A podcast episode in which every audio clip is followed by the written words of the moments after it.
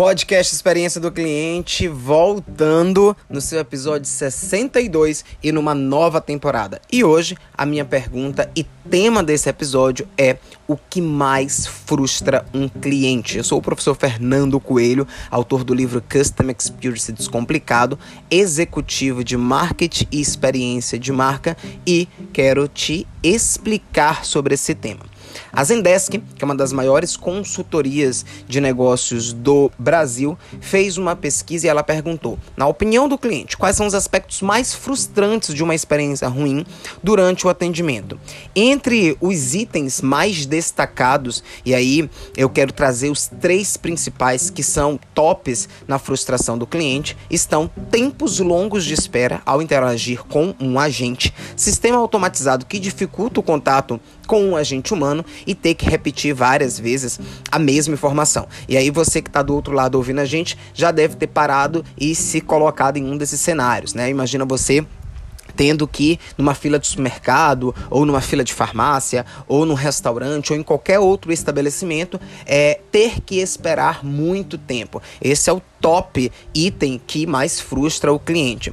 Fernando, como é que a gente muda isso? Jornada do cliente e Blue print muito bem desenhado. Eu falo disso em alguns artigos é, no site da TV Guará, no portal do Mundo do Marketing, no meu livro, e você pode acessar lá e entender um pouquinho melhor. Gente, quando você desenha a jornada do seu cliente e você desenha as ações de backstage, né, que são as ações de bastidores, as ações de front stage, que são as ações de frente de atendimento, você consegue previsionar ali é, e organizar os processos, organizar as pessoas para orientar os clientes, criar rotinas de entrega de experiência que vão diminuir esta percepção ou melhorar o processo. O segundo ponto, que é o sistema automatizado, dificultando o contato ali com o agente humano, é é, o que eu sempre digo, tanto em empresas que eu gestiono quanto em empresas que eu mentoro, é de que sistema é, automatizado, uma inteligência artificial, um chatbot, é, a grande função dele é atender aquelas é, demandas que são primárias e que são de fácil acesso resolvida em primeira instância, que não precisa de um ser humano. Se o teu cliente ele opta em falar com um ser humano, é, pense em como você transfere isso de maneira muito rápida e muito ágil.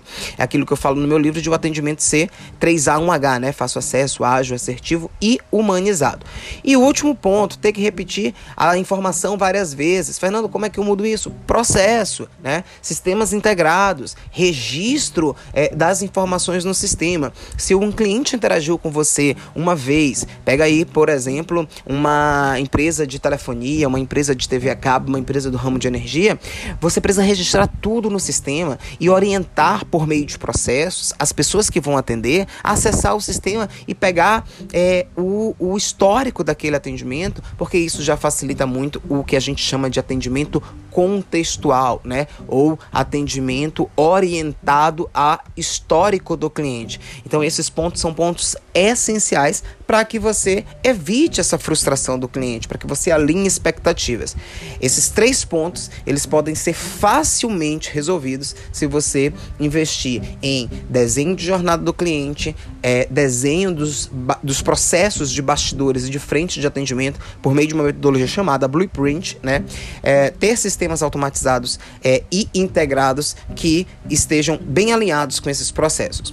Essa foi minha dica dessa semana. Se você gostou, já curte, já compartilha no seu Instagram, no seu LinkedIn com seu amigo. E se ainda não ouviu os nossos outros episódios, faça aí uma maratona de podcast de experiência do cliente. E a gente se encontra na próxima segunda-feira. Tchau, tchau.